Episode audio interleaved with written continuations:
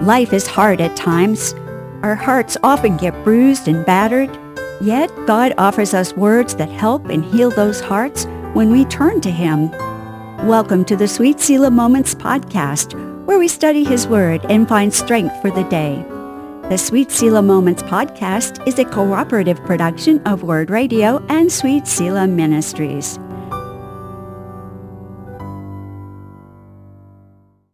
Welcome to the Sweet Selah Moments podcast. This is episode 87, The Persevering Heart. Today we're going to read a pretty awful story. It shows just how wicked humans can be when they walk away from God. David will teach us some lessons about persevering in prayer and faith when the shocking and traumatic events of life occur. Sharon, you've had some trauma in your life, as I have in mine. I've experienced the loss of a child, the scare of almost losing two others in pregnancy, the betrayal of someone I trusted, and a few scary medical conditions for my husband and I both. Life is not without its struggles. Isn't that the truth? I don't think any of us escape at least some trauma in Mm. life. It can be a sudden car accident that changes life forever. It could be the loss of a job or a home due to fire or tornado or flooding. Mm. Whatever it is, it interrupts life and horrifies us. I've experienced Ray going to war, multiple miscarriages of grandbabies we prayed would live, sudden hearing loss followed by Meniere's disease and seizures several years later. It's just a fact. Hard things happen. And they happen to people who are minding their own business and not mm. dabbling in evil ways, Yeah. right? Well, how do we make sense of that? That's actually what we're going to talk about today during this podcast. So let, let me just stop and pray as we begin. Yeah. Okay? This is a heavy one today. Father God, as we talk about trauma and tragedy hmm. today, give us your spirit as a guide over our mouths and over our hearts. Lord, may our words bring healing, comfort, and peace to any who listen whose nerves are shot and raw hmm. because of recent tragedy. Lord God, you see, you feel, and you care. Please help all who listen to sense your presence right in the midst of the hard. In Jesus' name I ask this. Amen. Amen. Well, let's start today with a story that eventually leads to the trauma. We'll be reading in 1 Samuel 21, 1 through 10, and I'll start us off. So David went to the town of Nob to see Ahimelech the priest. Ahimelech trembled when he saw him. Are you alone, he asked. Why is no one with you? The king has sent me on a private matter, David said. He told me not to tell anyone why I'm here. I have told my men where to meet me later. Now, what is there to eat? Give me five loaves of bread or anything else you have. Well, we don't have any regular bread, the priest replied, but there is the holy bread, which you can have if your young men have not slept with any women recently. Don't worry, David replied. I never allow my men to be with women when they are on a campaign. And since they stay clean even on ordinary trips, how much more on this one? Since there was no other food available, the priest gave him the holy bread, the bread of the presence that was placed before the Lord in the tabernacle. It had just been replaced that day with fresh bread. Oh, that's good. Yeah. Then now Doeg the Edomite, Saul's chief herdsman, was there that day, having been detained before the Lord. David asked him, Ahimelech, do, do you have a spear or sword? The king's business was so urgent that I didn't even have time to grab a weapon. I only have the sword of Goliath the Philistine, whom you killed in the valley of Elah, the priest replied. It is wrapped in a cloth behind the ephod. Take that if you want it, for there is nothing else. There is nothing like it, David replied. Give it to me. So David escaped from Saul and went to King Achish of Gath. Well, this is one tricky little story. Yeah. and even Bible scholars, which we are not, Nope. find it hard to completely understand it. So let's start with David's situation. Mm. He is super hungry, and so is men. 600, right? At last check. As we counted. Good grief. And he's really asking for very little, isn't he? He's asking for five loaves of bread. Mm. Yeah. So, Nicole, why do you think Ahimelech trembled when he saw David? I wonder if he had heard about some of the trouble that was going between David and Saul. So maybe he was worried that this wasn't going to go well for him if he helps David. I think so. You know? Yeah. I think yeah. some of David's inner circle, I think people are, some of Saul's people are starting to see that Saul, I mean, at this point, he can't hide his, his, his uh, madness. ma- exactly. Literally. Yeah, yeah, yeah. Yeah. And speaking of that, I find that David's use of the word the king sent me on a secret mis- mission. The king, interesting. Oh, yeah. He's on the king's business. Hmm, What king? it doesn't seem like it would be on Saul's business, as Saul wants him dead, Yeah. right? the TV show The Chosen interpreted it as David referring to the ultimate king, God. Hmm. I'm on the king's business, but he really meant God. Or it could have meant he's the king eventually. Oh, I don't know. But Nicole, in your research, what did you come up with? Because this is weird. I'm It on the king's weird. business. I thought it was interesting. It, I couldn't imagine he was talking about Saul either, so I kind of assumed he was talking about Jesus. Mm-hmm. But I looked it up in the Matthew Henry commentary, and he seems to think that David just outright lied about being on a mission from Saul. Huh. Which, you know, I thought was interesting. But Matthew Henry was referring to the Psalms where David said he would visit the temple with multitudes of people to go and worship God before his fall from grace with Saul. And now he was coming just a few men kind of out in the beginning of the temple. So that would have seemed odd to Ahimelech and maybe caused him to ask David why he was alone or why he wasn't here with oh. his normal inter- like entourage. Like, Yeah. okay, something's not What's right. up? You used to come here with all the pomp and circumstance and all the courtly people and now you're just here. You don't have weapons. I think he was kind of like, what's happening? Yeah, yeah. You know, so maybe Very David uneasy. panicked and I, maybe that's why he said, oh, I'm here on business from the king. Yeah, yeah. Or maybe he was just trying to help Ah- Ahimelech not get in trouble. That's Ahimelech true. could have said if he got caught, he said he was on the king's business. Right, which he would reflect the lie. would yeah reflect it back on David, David. yes. I who knows? Who knows? Another But question. A little tricky. What's A going on here? yeah. So Ahimelech doesn't actually have food except the bread of the presence. Well, what in the world, Nicole, is the bread of the presence? Yeah, so in the Old Testament, in uh, Exodus and Leviticus, we find references to it, kind of telling the priest how to prepare it and to make 12 loaves and all. And that it was this very special holy bread, basically, and not meant for the common folk. And it was set out in the temple before the Lord as a symbol, but that the priests were able to eat it once a week in the special holy place the priest would go to. But in the New Testament, Jesus mentions David eating it, so he must not have minded. That's true. Because Jesus was using that story of David as an example when um, they were giving him and his disciples a hard time about breaking off the heads of grain and eating it on the Sabbath.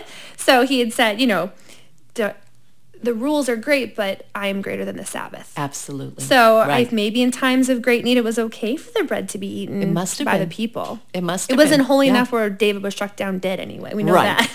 right, right, right. And and Jesus did point to it as, you know, this is was okay in these circumstances. They were starving. yes, yeah. yeah. So I think, you know, still kind of odd, but that's all I found. There it is. well, that's good. Okay, so he gets this bread. Yeah. And David also gets Goliath's sword back, which he had initially kept. That was kind of interesting. When he first sliced off. I thought Go- so. Yeah. So he must have donated it. Oh, maybe Or put it in the keeping of the for the priest. Lord or something. Or. I don't know Yeah. how it wound up at Abiathar's house, but or, or Ahimelech's house, but there it is.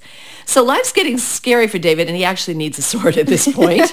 and he's got men to feed. It's desperate. Mm. But actually, this isn't even the trauma. I mean, this is pre-trauma. But wait, there's this more. is still to come. So let's read 1 Samuel 22, 5 through 19, and see what came of David's visit to the priest, trying to keep himself and his men alive. And I'm going to start with verse 5. So now we're getting into the sadder part. One day, the prophet Gad told David, leave the stronghold and return to the land of Judah. So David went to the forest of Hereth. The news of his, in parentheses, David's, arrival in Judah soon reached Saul. At the time, the king was sitting beneath the tamarisk trees on the hill of Gibeah, holding his spear and surrounded by his officers. Listen here, you men of Benjamin, Saul shouted to his officers when he heard the news. Has that son of Jesse promised every one of you fields and vineyards? Has he promised to make you all generals and captains in his army? Is that why you have conspired against me? For not one of you told me when my own son made a solemn pact with the son of Jesse. You're not even sorry for me. Think of it, my own son encouraging him to kill me as he is trying to do this very day. Oh my hear word. whine. Whining. yeah. Also lying. Lying, also flat just out lying. Yeah. So I'm going to call D-O-E-G Dogue as you did because he, this is a really bad guy. sounds like a And it just, he sounds like a Dogue. I have no idea if that's how it's pronounced. It could be Doeg. I have no idea. Anyways, then Doeg, the Edomite, who was standing there with Saul's men, spoke up. When I was at Nob, he said, I saw the son of Jesse talking to the priest, Ahimelech, son of Ahitub. Ahimelech consulted the Lord for him. Then he gave him food and the sword of Goliath the Philistine. King Saul immediately sent for Ahimelech and all his family who served as priests at Nob. When they arrived, Saul shouted at him, Listen to me, you son of a Ahitub. Ahitub. That'll work. son of Ahitub. What is it, my king? Ahimelech asked. Why have you and the son of Jesse conspired against me? Saul demanded. Why did you give him food and a sword? Why have you consulted God for him? Why have you encouraged him to kill me as he oh is trying to do to this very day? Boy, he was paranoid, wasn't Yes. he? This is after David twice has said, look, I could have killed you and I didn't. Oh my word, yeah. And he Saul, still, Saul. still thinks he's after him. Oh, man. But sir, Ahimelech replied, is anyone among all your servants as faithful as David, your son-in-law? Why, he is the captain of your bodyguard and a highly honored member of your household. This was certainly not the first time I had consulted God for him. May the king not accuse me and my family in this matter, for I knew nothing at all of any plot against you. You will surely die, Ahimelech, along with your entire family, the king shouted. And he ordered his bodyguards, kill these priests of the Lord, for they are allies and conspirators with David. They knew he was running away from me, but they didn't tell me. But Saul's men refused to kill the Lord's priests. Good for them. Good for them. Then the king said to Doeg, you do it. So Doeg the Edomite turned on them and killed them that day. 85 priests in all, still wearing their priestly garments. Then he went to Nob, the town of the priests, and killed the priests' families, men and women, children and babies, and all the cattle, donkeys, sheep, and goats. Oh, this hurts to read it. It does. For Makes crying out loud. Ahimelech gave five loaves of bread and the sword that mm. belonged to David mm-hmm. to David. and all these innocent people. And lies, lies all the way through it. David was mm. not trying to kill Saul. No. This, oh, It's Saul was really mentally ill by this point, I think. Good Oh, yeah. grief. I, I can't imagine running away from someone trying to harm me and having them declare it's me trying to harm them. Yeah. I mean, what an upside down world. What a kaleidoscopic Alice in Wonderland, nothing makes sense world. Right. He was so delusioned at that point. And then the slaughter of so many innocents. Nicole, I, I have no words. I know. It's just awful, Sharon. It's so incredibly hard to read when innocent people have to suffer for the evil or the cruelty of others. It just breaks my heart. Yeah. Okay, so a really, really horrific tragedy took place. Not our favorite part of the story. Not our favorite part, but the truth. And hmm. tr- horrific things happen. People can be so wicked. Yes. We all are capable of it. We all have sin in our heart. When we fall away from God, Yeah. it's a scary thing. David has had quite the life since he was a little shepherd boy, mm. anointed the king.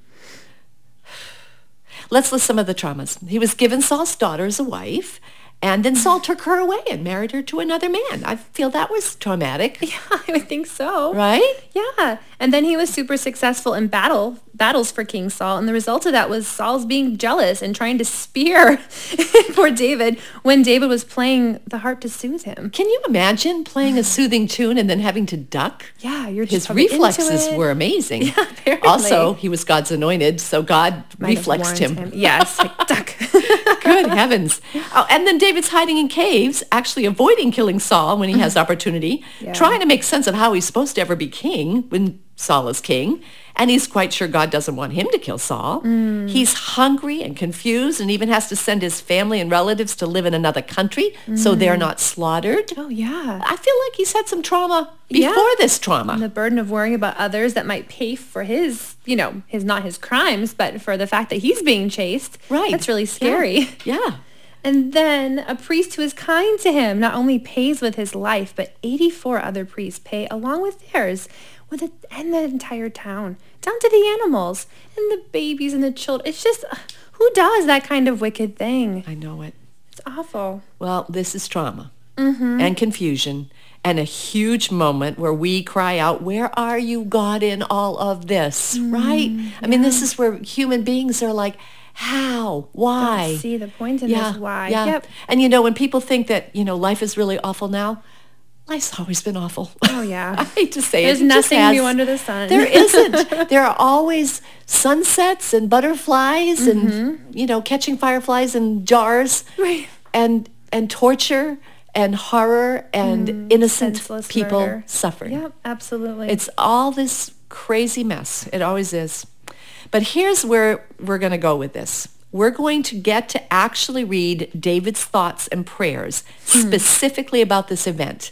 I love it when a psalm is labeled so we know when he wrote the song. yes, me too. Psalm 52 is unbelievable. So let's see how David persevered. This is our whole theme today is persevering, a persevering heart. How do you keep going when you're like trauma after trauma after trauma? Right. And feel like every step leads to harm for other people even. Right, and He he's have hurting other people, not just himself. Sometimes it's worse if you've hurt other people Oh, than if you've hurt yourself. You'd rather hurt yourself. Right. Oh, so, David. so how do you persevere? And yet he does. Yes, Mm. he does.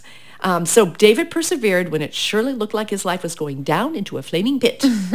so let's read it together. Nicole, you can begin and absolutely read its title. Yes, I know. It's so specific. So this is Psalm 52. For the choir director, a psalm of David regarding the time Doeg the Edomite said to Saul, David has gone to see Ahimelech. So we know precisely this is what he wrote afterward. and isn't it interesting that that's, that's how David responds to things? Yes. He writes a song. I know. Maybe helped him process all Yeah, the trauma. All right, so I'll start with verse 1. Why do you boast about your crimes, great warrior? Don't you realize God's justice continues forever? All day long you plot destruction. Your tongue cuts like a sharp razor. You're an expert at telling lies. You love evil more than good and lies more than truth. Selah. You love to destroy others with your words, you liar. But God will strike you down once and for all. God will put you from your home and uproot you from the lands of the living. Selah. The righteous will see it and be amazed. They will laugh and say, look what happens to mighty warriors who do not trust in God. They trust their wealth instead and grow more and more bold in their wickedness. But I am like an olive tree, thriving in the house of God. I will always trust in God's unfailing love. I will praise you forever, O God, for what you have done. I will trust in your good name in the presence of your faithful people. Mm. Nicole, what are your favorite takeaways? I mean, there's so much in the psalm. There's so much. I know. I David has such a beautiful way with words and the honesty he always shows as he transitions from crying out about the horrible tragedy tragedy to finding comfort and rejoicing that evil will be destroyed. And then he ends with his love for God and for who God is. And it's just so easy to relate to him, to walk through those feelings, you know? He doesn't shy away from his darker emotions. He's so honest with God. He is. About everything. Yeah. And he's so confident. Oh my goodness. The first verse. Why do you boast about your crimes, great warrior? Don't you realize God's justice continues forever? Mm, I mean, there's Calling him out. yeah, there's none of this, oh, I'm such a loser, Mm. you know, nothing goes my way ever. It's like, uh, you know, a dog, your days are numbered. yeah. What you've done is wrong. Right. And you are going to pay for it because God's justice will Mm. be met.